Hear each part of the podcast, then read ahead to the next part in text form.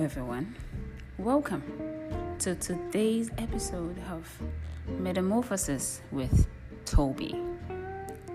Well, for today, I um, will be doing something slightly different as I would be, as I will be reciting a poem I wrote sometime back, and so this episode will invariably be very, very short.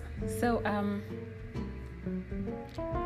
as I woke up this morning, I started to ponder much upon much about much on the beauty of nature. Then I remember, I remembered that I had written something super short on that on nature.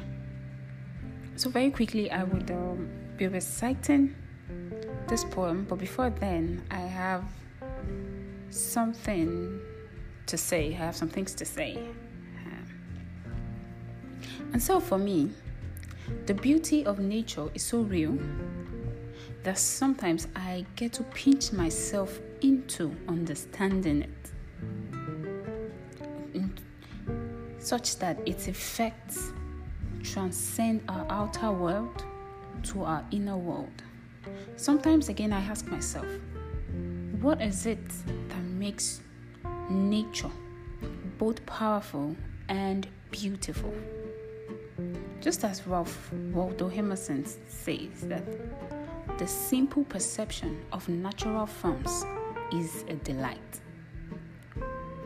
When I think of the beauty entrenched in nature, instantly I think of the burgeoning of flowers, the rising of the sun. I um, think of the ice standing mountains, the luminance of the moon, among others. Interestingly, I do not appreciate these beauties because of their functionalities, but rather their modes of formation. And so I say to you today behold with me the beauty that calls out to us because nature is beautiful and beauty itself is value.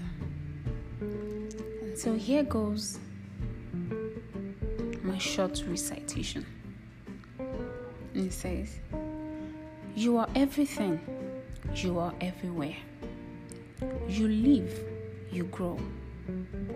Your beauty is by default. You surround us like none. Your sounds are soothing you embrace us, you teach us. Your touch is healing. We hide in your glory. You talk, we listen. Oh, what beautiful creature! Nature is what you are. Thank you for listening to today's super short episode of Metamorphosis with Toby. Enjoy.